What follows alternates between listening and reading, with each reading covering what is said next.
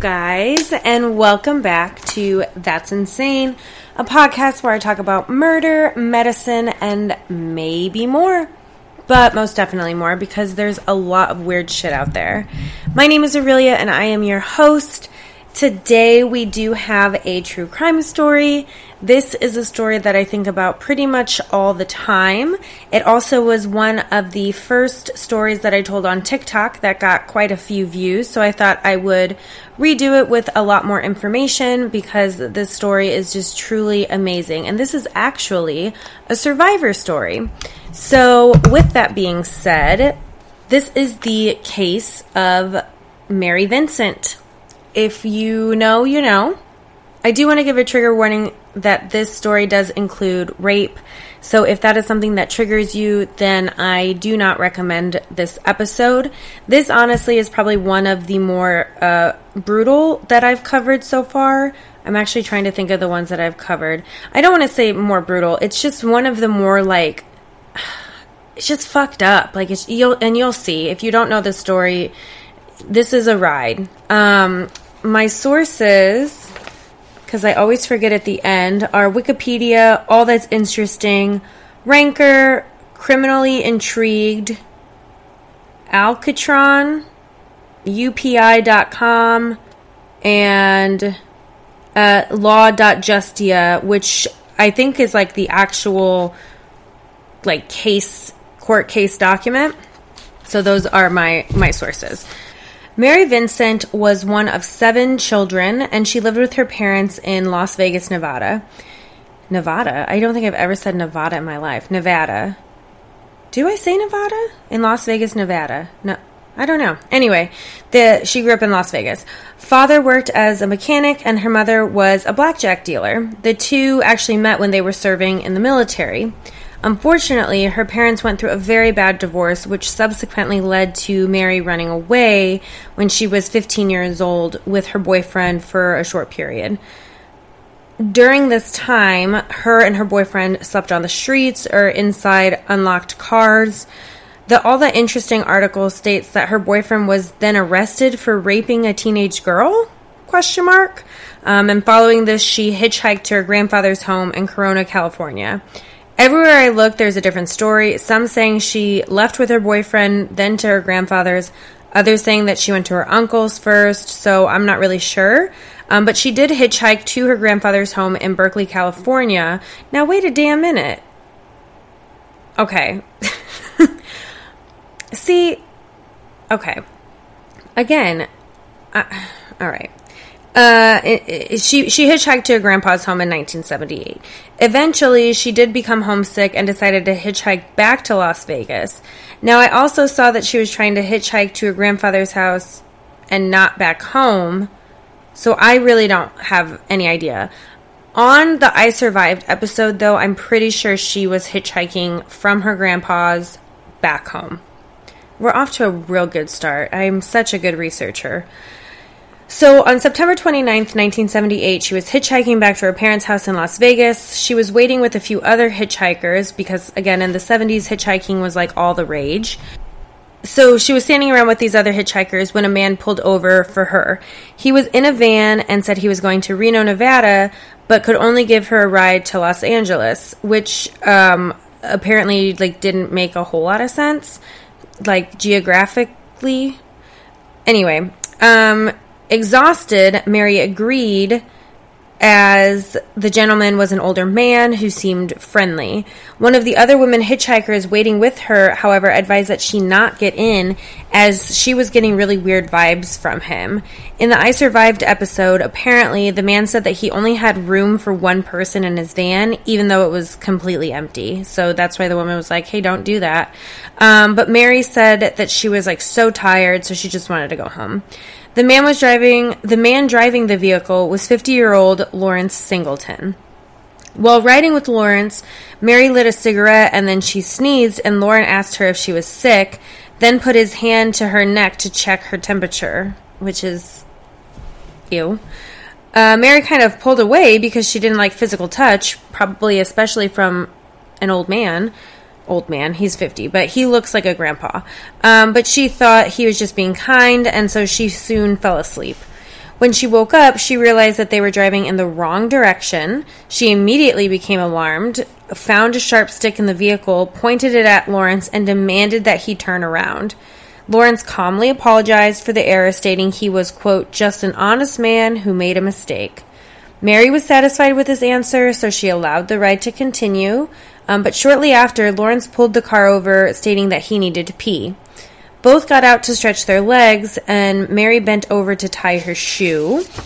In the I Survived episode, Mary says that she had like a weird feeling and wanted to run, but she knew that she needed to tie her shoes if she was going to get away from this guy. Because she was like, I can outrun him, obviously, um, but not if my shoes are untied. So while she was bent over, Lawrence struck Mary in the head with a sledgehammer, knocking her unconscious which makes me my head hurt so bad just thinking about it.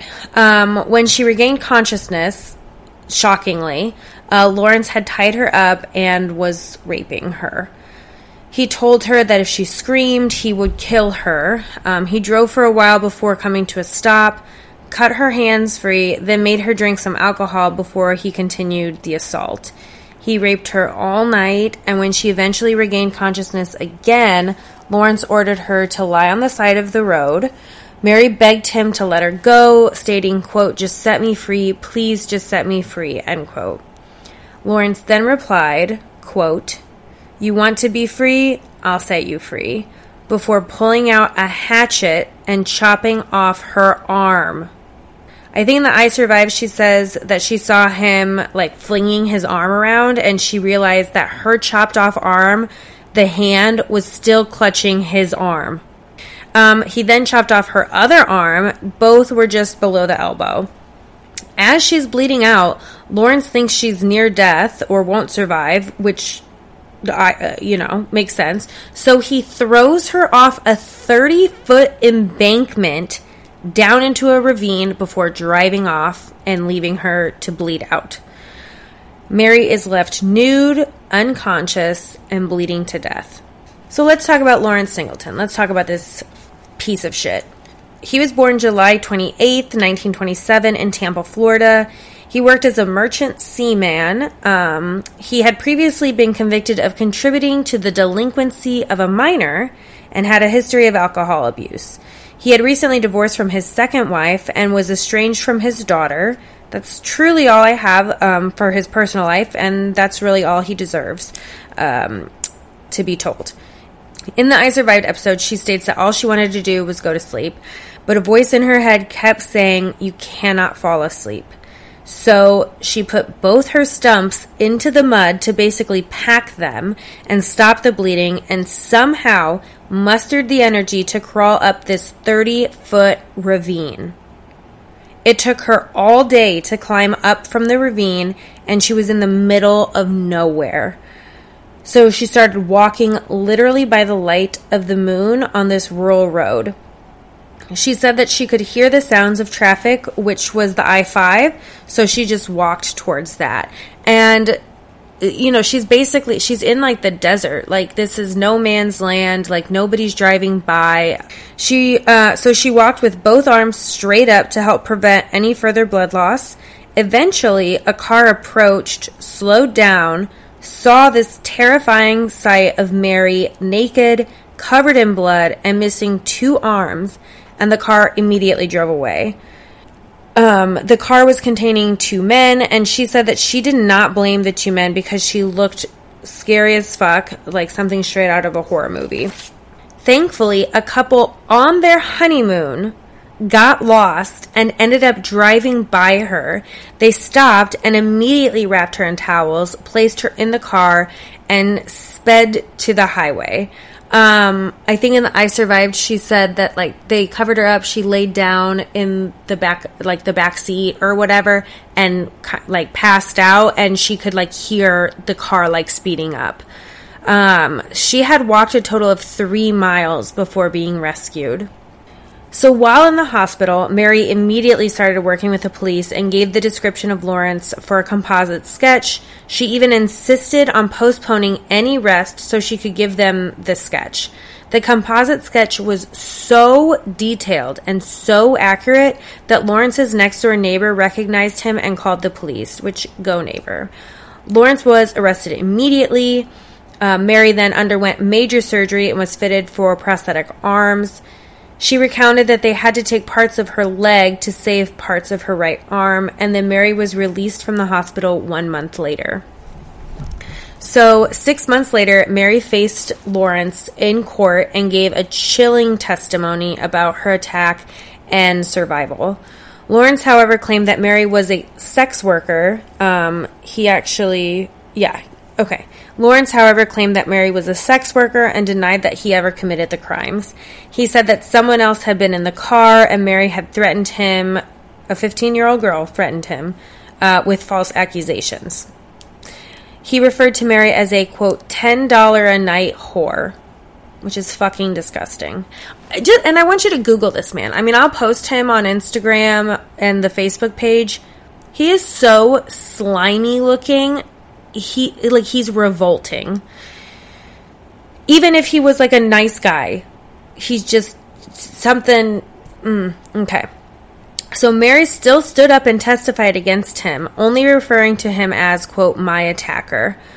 Lawrence was sentenced to the maximum sentence at the time, which was. Let's pause.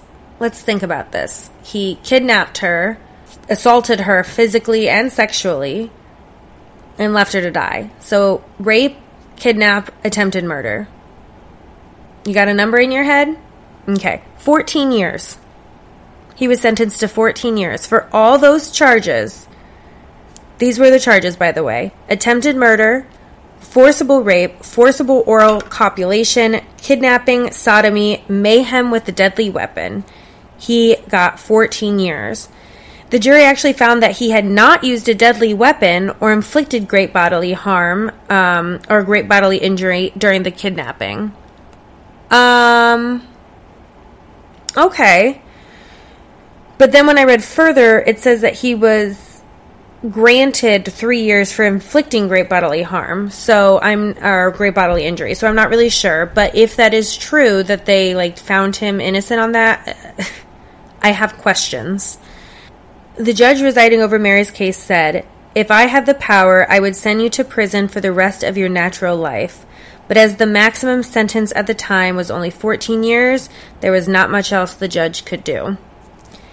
While leaving the courtroom, Lawrence said to Mary, quote, I'll finish the job if it takes me the rest of my life. Naturally, the public was upset over the sentencing, and this led to the passing of the quote Singleton bill, which prohibits early release of criminals who use torture in their crime and allowed for a 25 to life sentence, which is like a fucking no brainer, but at least we got there. Mary also won a $2.5 million civil case against Lawrence, but of course, she never got to collect that because Lawrence had literally nothing to his name. So that's the end of the story. Uh, Lawrence served his term, and Mary went on to live a happy and successful life. Bye. I'm just kidding, because obviously there's no way that justice was served that way. So, uh, unfortunately, Mary had many challenges, and of course, uh, including physical therapy or physical and emotional difficulties. She had difficulty with relationships, maintaining a job, and of course, sadly, she was unable to continue her career and passion as a dancer because they had to use part of her leg to save her arms. Mary said that she felt isolated um, at her specialized school, and after she graduated, she moved away and became very secretive about her life, which I don't blame her. She developed an eating disorder and admitted that she had contemplated suicide but never went through with it. She did, however, become a mother of two and a very accomplished artist. She does chalk pastels and creates powerful women and, quote, the female action fingers as well as family and individual portraits portraits that she draws and she even created customized prosthetics for herself including ones for like bowling which is just so so wholesome lawrence ended up only serving eight of the 14 years before being released on parole for good behavior. However, he showed no remorse and still claimed that he was innocent, had never assaulted or tried to kill Mary. So, literally, what the actual fuck? Because I'm pretty sure um, part of parole, I mean, I don't know, this was in the 80s now. I'm pretty sure that part of parole is like admitting to your crimes or like um, showing like remorse for your crimes and like taking responsibility and stuff. So, uh, actually, before his release, his psychiatrist said, quote, because he is so out of touch with his hostility and anger, he remains an elevated threat to others. Safety, uh, to others, say, okay. Because he is so out of touch with ho- his hostility and anger, he remains an elevated threat to others' safety inside and outside of prison. I understand the good behavior thing, and obviously we need prison reform and everything like that. But men who are sent to prison for things like rape or crimes against women or, you know, shit like that, when they get released for good behavior, no fucking shit. There are no women in prison. So there's no, like, temptation, if you will. There's no way for them to, like, be I just I know that they're like meaning it in the sense that they're not like starting fights and they're like doing their shit that they're supposed to do and they're like listening to the guards but like that's not like there's more to like good behavior I, I, I okay so the public was of course not thrilled about Lawrence's release and Mary was living in constant fear he was initially to be released in Contra, Contra Costa County in California. Say that five times fast. But no town would accept him. Contra Costa County actually won a court order that blocked his parole to Antioch or any town in that co- county. Then, LA County supervisors formally asked the state not to send him there. The Department of Corrections then attempted to send him to Florida, but the state refused to supervise his parole. So even his home state was like, absolutely not. This happened in a few other areas until it was finally decided that Lawrence would live in a trailer on the grounds of San Quentin until his parole was up. Like, nobody wanted this piece of shit. Just keep him in there. Ugh. So this happened. Okay, wait, that's what I said. After his parole ended, he moved back to Florida where he was tried and convicted twice for petty theft. However, on February 19, 1997, a house painter that Lawrence had hired attempted knocking on the door and calling for Lawrence without an answer. The painter entered the residence and heard a muffled, gurgling sound for help. As he walked through the house, he heard another cry for help and saw Lawrence hunched over a body on the couch. The painter immediately left the house to call his uncle, who was waiting outside, uh, or who was waiting outside the front door. Wait, Okay, sorry. The painter immediately left the house to his uncle, who was waiting outside. The man said he then ran to the front of the house and looked through the win- the front door window where he saw the man naked and covered in blood standing over the body of a woman who wasn't moving with his hand around her neck.